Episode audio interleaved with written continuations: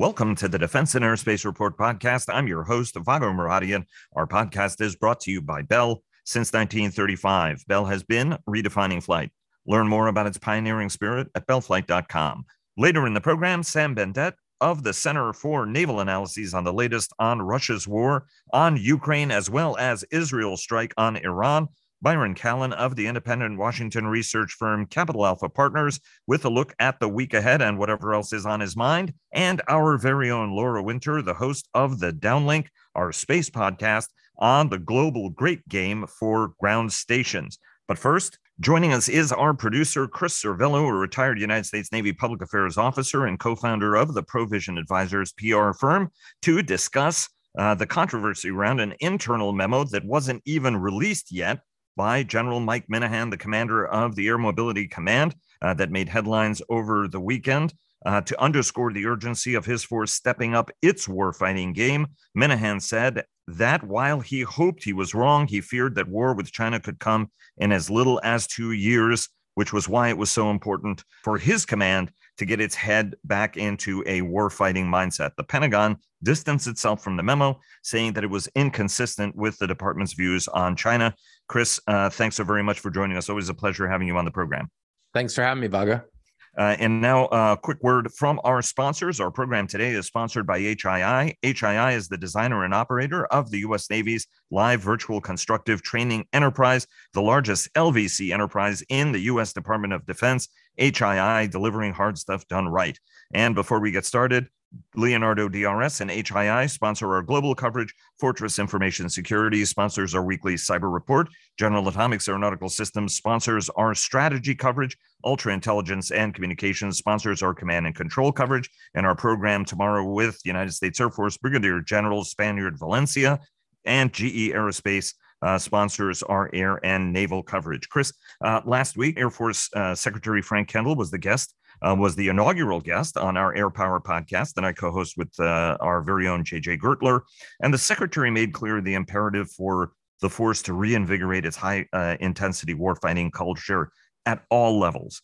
This memo did that, actually, but also clearly went a little too far. Why is it so hard for senior leaders to get the temperature of the porridge right, not to have it too hot, not to have it too cold? Well, I think that they lack nuance, and that's definitely the case here with this memo. Juxtapose the conversation that you had with Frank Kendall to this memo. Secretary Kendall was very measured. He was able to convey to you and to the larger audience that, hey, we had to get serious about building the force for high-end competition and potential conflict.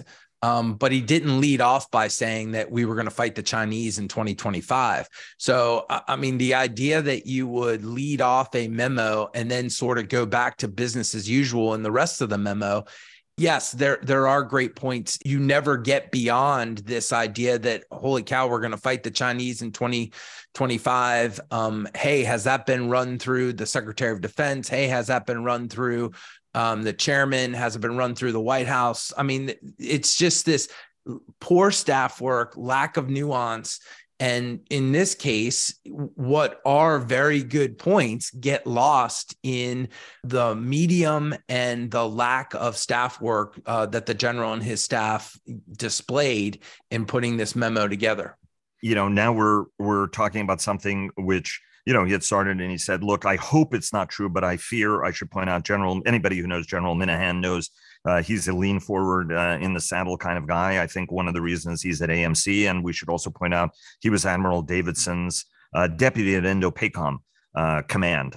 So somebody who's familiar with the threat, familiar with the theater, and obviously Admiral Davidson made headlines when he said that we're looking at a shrinking window of deterrence. At the time, had said about 5 years. That then Long Aquilino, you know, had to distance himself from in his confirmation hearings shortly thereafter. Some are going to misinterpret this, Chris, as a warning not to communicate. Right? What are the important lessons here so that an important leader at an important time continues to communicate? We all get to where we want to get to, but what are the right lessons? Because some are going to interpret this as be like the good shepherd and shut the flock up. No, I mean, I hope that that's not the lesson, but you know, I mean, this will sound very basic, but it's stay in your lane, right? Is it the AMC commander's job to predict when we are going to go to war with a potential competitor and potential adversary? I would argue no. So if you stay in your lane and if you feel compelled to expand your lane or swerve outside of your lane, then do the requisite staff work. Give a heads up. By all indications, Secretary Kendall, Secretary Austin, the joint staff, you know, the National Security Council, no one was given a heads up that this was coming down the pipe. And so they didn't have an opportunity to weigh in. So, you know, the simple answer is communicate all you want within your lane. And then when you start to get outside of your lane, look for help and give people a heads up. You know, my good friend Brian McGrath wrote this morning, you know, that he found two faults with it. One, it should have been classified. I absolutely agree with that. And then in his writing, he asked the question, what if this had come to light from a Chinese perspective, that if the Chinese equivalent of the AMC had written such a memo, how would we react in the United States? How would our allies react in the Pacific and in Europe? And so I would encourage leaders to consider how audiences are going to react. You had John Kirby on the show last year, and you guys talked about that we are no longer able to segment audiences, that it's one large audience. And so, again, a four-star general ought to know that this is going to be read not just by the folks in his command, but by the larger U.S. domestic audience, our allies in Europe and Asia, and probably most importantly, in this case, our potential adversaries. So stay in your lane, do the proper staff work, and then consider what others might think about what you write. Then beyond that, communicate all you can, but just be smart about it. Chris, thanks very much for joining us. Pleasure always having you on the program. Keep up the good work. Thanks, Vago. Joining us now is Sam Bendett of the Center for Naval Analyses, who is also affiliated with the Center for a New American Security, who is part of the Crack Russia team at CNA. Sam, always a pleasure having you on. Hope you had a great weekend. Thanks so much, Vago. Glad to be back. Always a pleasure having you on. A lot of activity, significant combat operations around Bakhmut, you know, questions about not just the outlook there, but also for Kherson. Walk us through what's going on, because right just a couple of weeks ago, everybody was feeling pretty good. Ukraine had this in the bag. Now it's a very close run thing, both sides taking very heavy casualties. Where are we at the moment? Well, the Russian forces are continuing heavy fighting around Bakhmut and Solidar areas. Wagner mercenaries are still fighting there. They are inching forward, taking very heavy casualties. The Russian forces are also fighting around Vuhledar and are trying to advance there as well. So we don't really have a lot of changes since last week. The fighting is very fierce. Neither side is willing to give room to the adversary. But the Russian forces, and especially Wagner, are literally throwing human waves at the Ukrainian forces. And that tactic seems to be working in some parts of that front. So we don't have major advances, but we do have very heavy fighting, and Russians are intending to grind away at the Ukrainian forces inch by inch, literally meter by meter. And obviously, the hope is that some of the heavy equipment that the allies are giving Ukraine are going to make a difference, whether in combat vehicles or fighting vehicles, tanks, and Volodymyr Zelensky making the case for longer range munitions to be able to strike in the rear, given how the Russians have disposed their forces. Let's talk about the Marker unmanned ground vehicle. Russia investing significantly, obviously testing capability. You know, this goes back to conversations you and I were having many years ago when the Russians were unveiling capability in Syria as well. Talk to us a little bit about what this capability means and what it will, what change it could portend on the battlefield. Well, this is one of the more interesting Russia's unmanned ground vehicle projects, or UGVs. This was designed over the course of years as a testing platform, as you and I have both discussed, for both military and civilian applications. This was a platform that was built sort of to act as a sentry, as a mobile sentry around stationary targets. This was a platform built to counter numerous unmanned aerial vehicles, small UAVs. And as other Russian UGVs, it can carry a significant amount of weapons, including some of the anti-tank and other military systems. So actually the latest is that 4 of the 5 existing Marker UGVs are now heading to Ukraine to be tested by Dmitry Rogozin's Tsar's Wolves units and his allied forces. It's an interesting concept in the sense that Rogozin spoke of using Marker in 2 ways, basically. One, as a reconnaissance and intelligence unit. This vehicle would advance or maybe travel to a specific fixed location, hide behind a physical obstacle, and then launch a tethered drone to the height of about 400 feet so that this tethered drone would be able to see up to 10, 15 kilometers out. And because the drone would get all of its comms and energy from a tether, this configuration would make both Marker and the drone less susceptible to electronic warfare. And second version of Marker is supposed to be armed with anti-tank missiles. And Rogozin spoke about Marker's basically advancing against American Abrams and Western Leopard tanks. I don't know how likely that is. Marker is a heavy UGV, but it's not that heavy. It's not that well protected. As I indicated on Twitter, Ukrainians are going to hunt for every Russian asset, including Marker, with their UAVs and other aerial assets. So Rogozin wants to test both the reconnaissance intel and the military version of Marker somewhere in the Donbass. And the question is exactly how controlled that test is going to be and how successful it's going to be, because previous combat test of another UGV, Uran 9, in Syria was unsuccessful in the sense that it revealed a lot of shortcomings for this type of machinery in general. So it's interesting what Rogozin is planning to do with this fairly expensive and fairly rare UGV. Again, 4 of the 5 existing vehicles are heading to Ukraine, both in tracked and wheeled formations. But if we kind of zoom out, this is a military pattern, not just in Russia and Ukraine, but across other militaries, United States, United Kingdom, Western Europe, China, Israel, and Turkey and many other countries are working on similar technology for combat.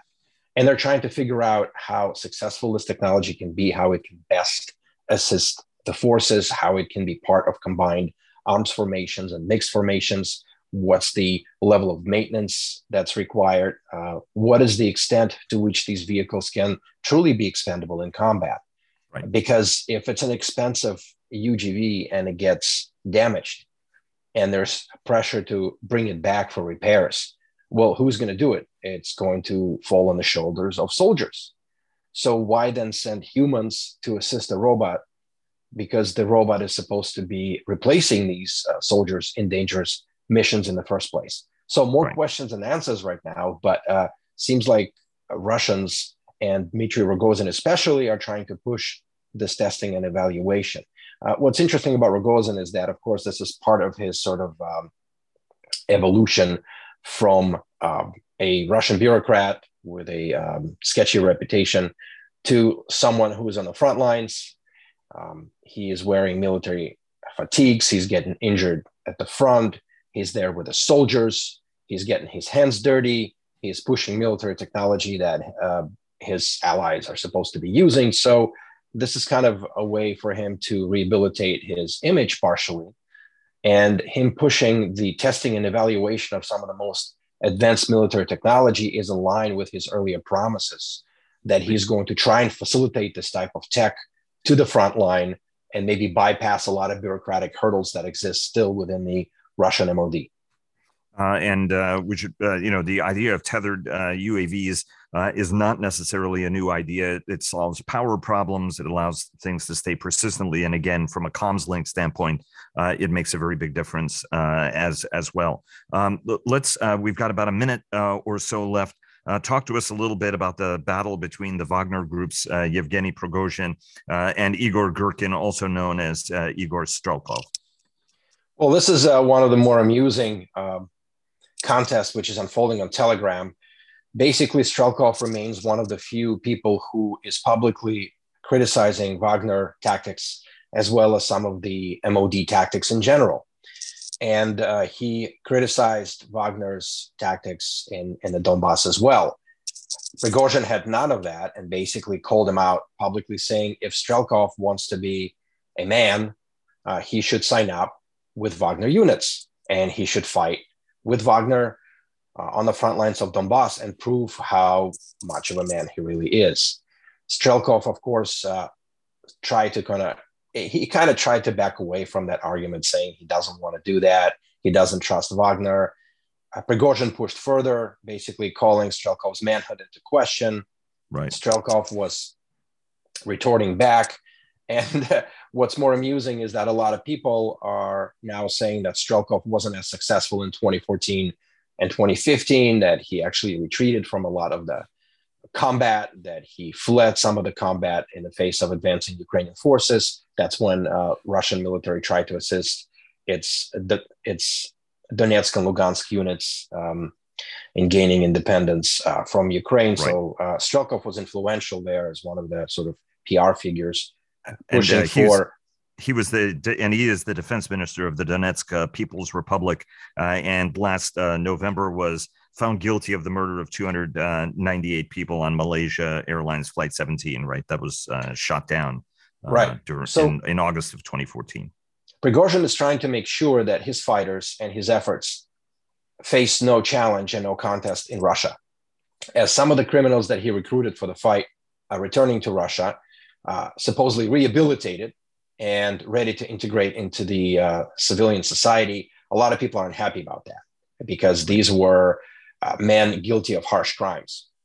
And Prigozhin wants to make sure that it becomes a criminal offense to criticize his fighters.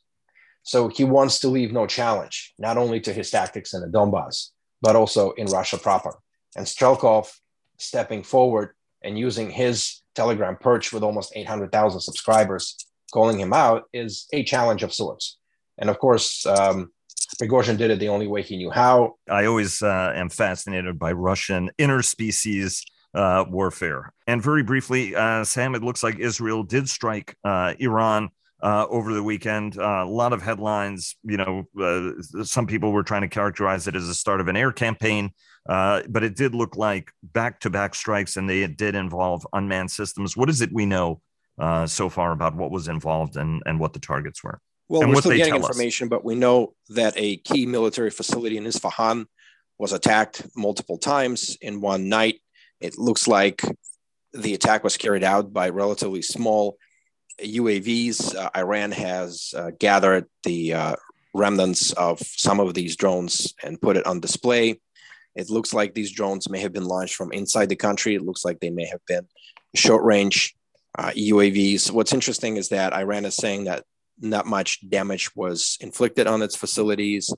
There's conflicting reports about that. But one of the sites that was attacked is actually covered by an iron mesh, similar to some of the iron meshes or steel meshes or even wire meshes that we're seeing, for example, on armored vehicles, on tanks, to prevent UAVs and loading munitions from breaching these defenses. In fact, there's a picture of two Russia's Lancet drones that were caught in such a net above a Ukrainian military vehicle.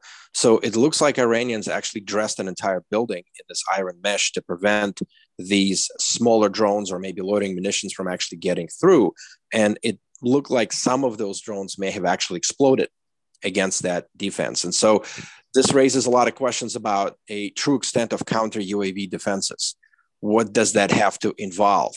And Iranians are actually taking it a step further, beyond just the air defenses, beyond electronic warfare, beyond early warning radars, to actually developing a physical mesh-like defense to try and sort of prevent the UAVs from breaching through basically at the last mile. Sam, thanks very much as always for joining us. Absolute pleasure having you on. Thanks very much for the update. Thank you. And joining us now is our very own contributing editor, Laura Winter, who hosts the weekly Downlink podcast, a must for anybody who's interested in a thoughtful look at all things space. Laura, a pleasure having you on the program. Thanks for joining us. Thank you, Vago. It's great to be here. An absolute pleasure. You do terrific work each week, and you have produced a series, two programs on the great power ground game, as you joke about four ground stations, both in the high north,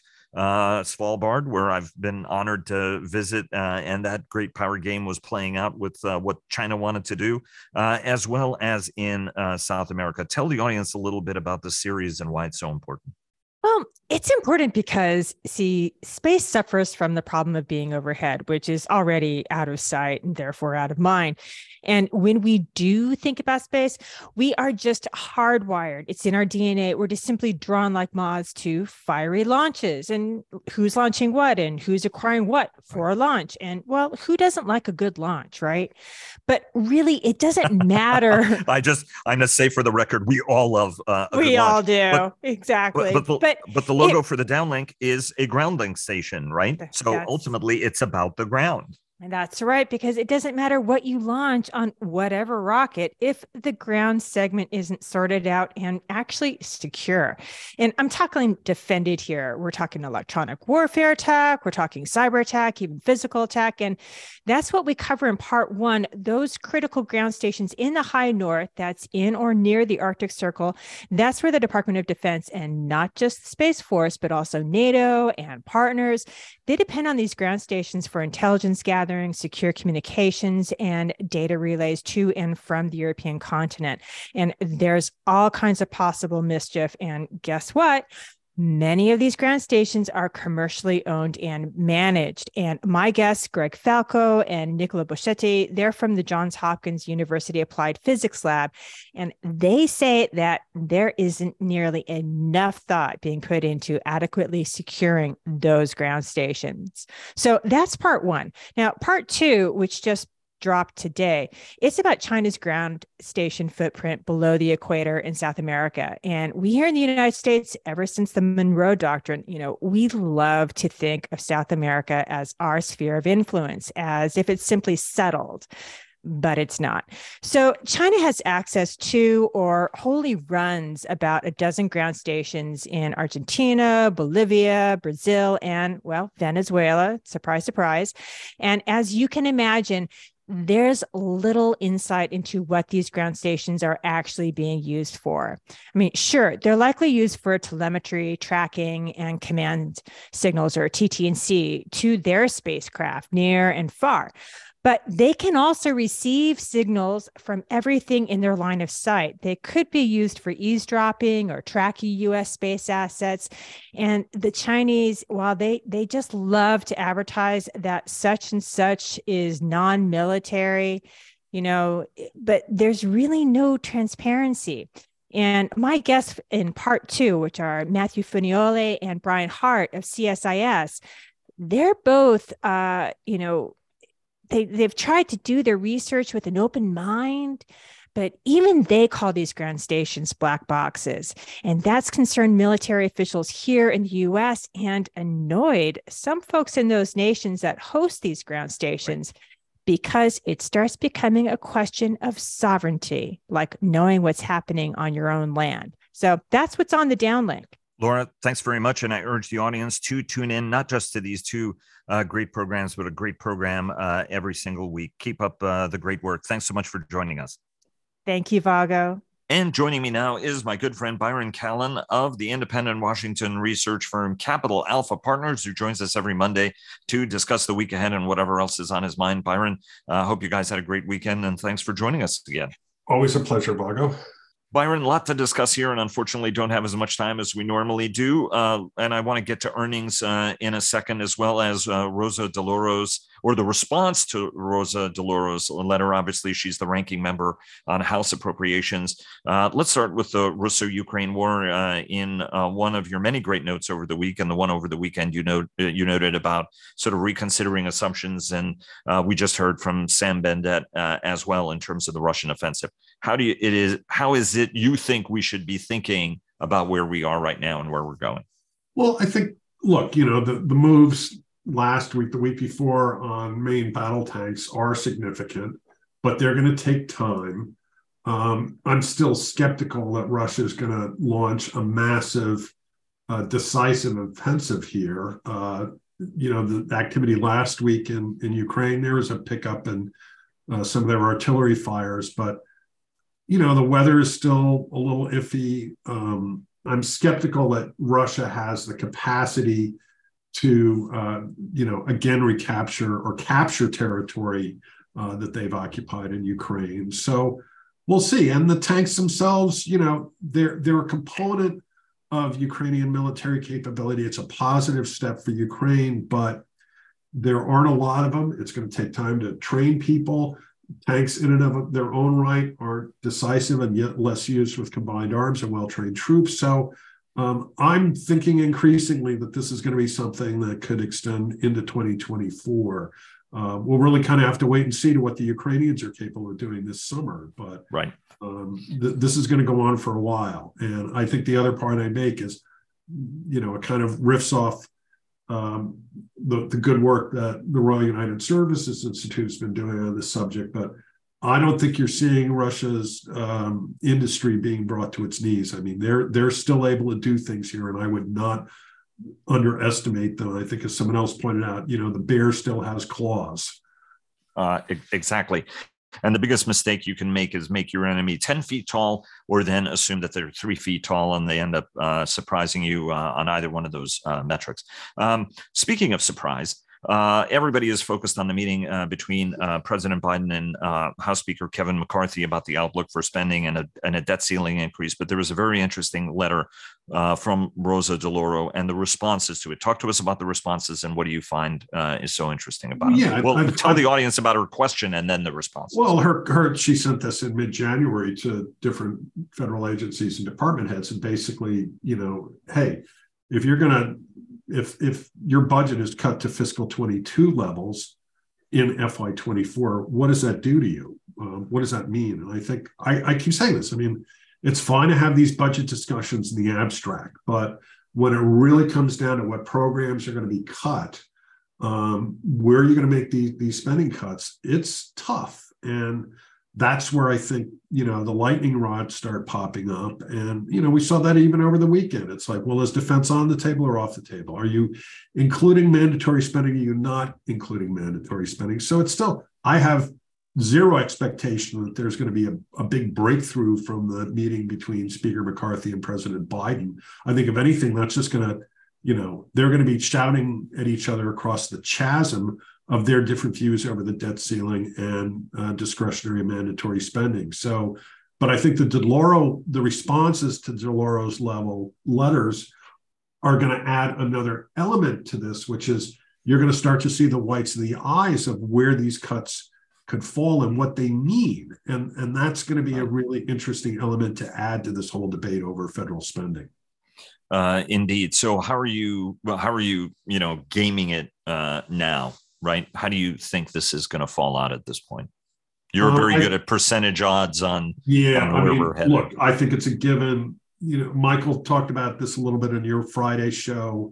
The worst outcome would be, well, we're going to extend the debt ceiling until September 30th, and then we'll have a federal shutdown at the same time we hit the debt ceiling limit. I don't know. I mean, I think we're absolutely going to start fiscal year 2024 with a continuing resolution. I think there's going to be a lot of kind of peering over the edge of the cliff on the debt ceiling, but Congress isn't going to jump on it. It's just going to be, this is going to be what we're going to be talking about for a while here. Defense stocks didn't seem to be particularly bothered by it. Right. you know, they had started off the year on a weak foot, but certainly during the earnings calls last week, you did not hear management say, you know, we're hunkering down, we're expecting the worst out of Congress. I mean, if anything, the opposite was the case, right? Which is, world's a dangerous place, you know, there's good reason to be spending money here. And we do have some sense, again, some reporting that suggests the administration is going to ask for $30 billion more in its spending package. And that's what, you know, we heard from Ron on yesterday's program, that might be a little bit of what management was transmitting. Speaking of management, and you listened to these earnings calls, and it was a busy earnings season, and thank God I'm not reporting on it the way that I used to, when you have to write like 6 stories in a couple of hours. Walk us through what you thought was most interesting in terms of what the companies reported. Well, I think it's just that, Vago, you know, for all of the issues of inflation and cost pressure, you know, you have to remember a lot of these operating margins that are reported by companies are, they're really reflecting a view of the future. Companies are using percentage completion contract. I don't want to go into the nuances, but you really didn't see major margin misses. And, you know, guidance for the coming year for 2023 was pretty acceptable. There are still some exceptions. I think there's a range of how companies are dealing with supply chain or supply network and hiring employees. But, you know, overall, I thought it was an okay earnings period. I think the interesting thing is still, you know, a lot of the work that's going to come as a result of Russia, Ukraine and higher defense spending, it's 2024, 25 and 26. And, you know, the guidance, particularly the sales guidance for 2023, you know, I don't think there were major surprises there. There weren't upward revisions to expectations, but this is a long cycle business, and maybe that's something that got hammered home by these results last week. And of course, the large companies continue to buy a lot of stock back. Right. So, you know, we're still back to me, which are pretty unexciting capital employment strategies. And week ahead, what are you watching, and what should the audience be paying attention to in the coming week? The Defense Innovation Board is going to hold a public meeting on February 1st. That'll be interesting to talk about, you know, kind of their readouts and reports on the Strategic Capital Fund. There are a couple of events on Russian sanctions at Atlantic Council. German Marshall Fund is doing an event on how winter is shaping the war in Ukraine. There is a House Energy and Commerce Committee hearing on the state of the satellite marketplace. I don't think witnesses had been announced, at least the last time I looked, about 2 hours ago for that hearing. That's on February 2nd, but that obviously matters to defense too. And then, of course, we still have not as many companies, but a number of contractors reporting earnings this week. And really briefly, before we go, our mutual friend Eric Tuning, in what is big news, is leaving McKinsey, where he spent many years. Separated by a stint at the Pentagon, where he was industrial policy chief as well as chief of staff to Defense Secretary Esper, is leaving McKinsey to join HII as executive vice president for strategy and development. Just your sense on what you think the move means. I think it's a very important move for Huntington Ingalls, because I think, first, Eric brings, you know, a very interesting and broad perspective to the defense sector, because of his service in the Department of Defense, but also because of what he's seen at McKinsey. And I think, you know, I particularly call out his work on supply chain or supply networks when he was at DOD. And that's obviously a factor, not just for Huntington Ingalls, but for the entire sector. But I think for Huntington Ingalls, you know, okay, people always categorize them. They're a shipbuilder. But they do have a technical services branch. And, you know, they made some acquisitions in that area, where they're really trying to stitch a lot of this stuff together. So I think he's going to be a very important and key addition for Huntington Ingalls, and I look forward to the work he's going to do in the future. Indeed. Certainly a very impressive talent, and we wish him, even though he is a West Point grad, and a former Army officer, fair winds and following seas in his new assignment. And, you know, I was just going to also point out, right, the unmanned capability the company has amassed as well. So it's going to be interesting, you know, and as you said, technical as well as, you know, building up capabilities on cyber AI and a number of other areas. And so it's going to be interesting, you know, every year at the Army-Navy game, which hat he wears.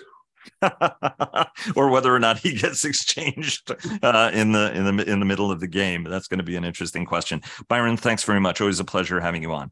Thanks, Vago.